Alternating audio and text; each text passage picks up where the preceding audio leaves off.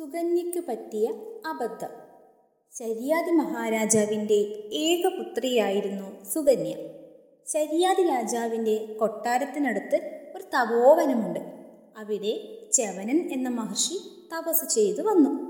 അനേക വർഷം അദ്ദേഹം തപസ് ചെയ്യുകയാൽ ചവന മഹർഷിയെ ചിതൽപുറ്റു വന്നു മൂടി.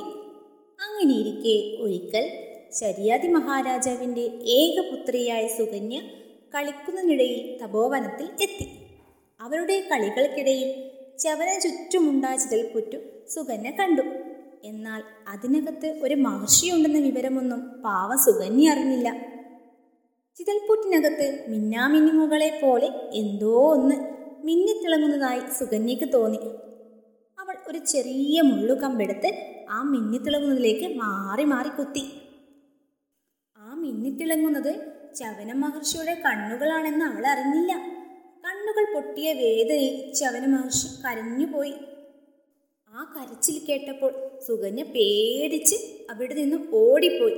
സുകന്യ കൊട്ടാരത്തിലെത്തിയ ശേഷവും ഈ കാര്യം ആരോടും പറഞ്ഞില്ല. പക്ഷേ സുകന്യയുടെ ഈ പ്രവൃത്തി മൂലം രാജ്യത്തും കൊട്ടാരത്തിലും തുടർച്ചയായി അനിഷ്ട സംഭവങ്ങൾ ഉണ്ടായിക്കൊണ്ടേയിരുന്നു. ഈ ദുരവസ്ഥയ്ക്കു കാരണമെന്തെന്ന് രാജാവ് അന്വേഷണം ആരംഭിച്ചു. അപ്പോൾ സുകന്യ അച്ഛനെ ചെന്നു കണ്ട് നടന്ന സംഭവങ്ങളെല്ലാം പറഞ്ഞു. ഉടനെ ശരിയാതി മഹാരാജാവ് ചവന മഹർഷിയെ ചെന്നു കണ്ടു.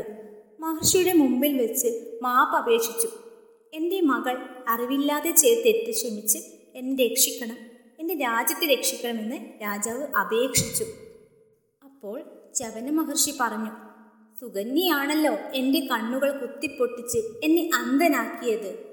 അതുകൊണ്ട് അവളെ തന്നെ ഇനിയുള്ള കാലം എന്നെ ശുശ്രൂഷിക്കാൻ വിവാഹം ചെയ്തു തന്നാൽ രാജാവും രാജ്യവും ഈ വിപത്തിൽ നിന്ന് രക്ഷപ്പെടും. അത് കേട്ട് രാജാവിന് ആകെ സങ്കടമായി.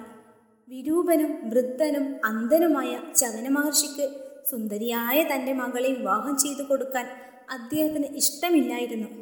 അദ്ദേഹം ആകെ വിഷമത്തിലായി.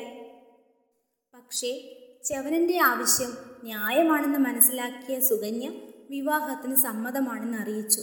ചവന മഹർഷിയെ വിവാഹം കഴിച്ചാൽ നമ്മുടെ നാടിന് വന്നുപെട്ട ആപത്ത് മാറുമല്ലോ. അതിനാൽ ഞാൻ അദ്ദേഹത്തെ വിവാഹം കഴിക്കാം എന്ന് സുകന്യ സന്തോഷത്തോടെ രാജാവിനോട് പറഞ്ഞു. രാജാവിന് ആശ്വാസമായി. സുകന്യയെ ചവന മഹർഷിക്ക് വിവാഹം ചെയ്തു കൊടുത്തു. രാജകീയ സൗകര്യങ്ങൾ എല്ലാം ഉപേക്ഷിച്ച് സുകന്യ ചവന മഹർഷിയോടൊപ്പം കാട്ടിലെ ആശ്രമത്തിലേക്ക് താമസം മാറ്റി. പരിഭവവുമില്ലാതെ അവൾ സുഖമായി ആശ്രമത്തിൽ കഴിഞ്ഞു.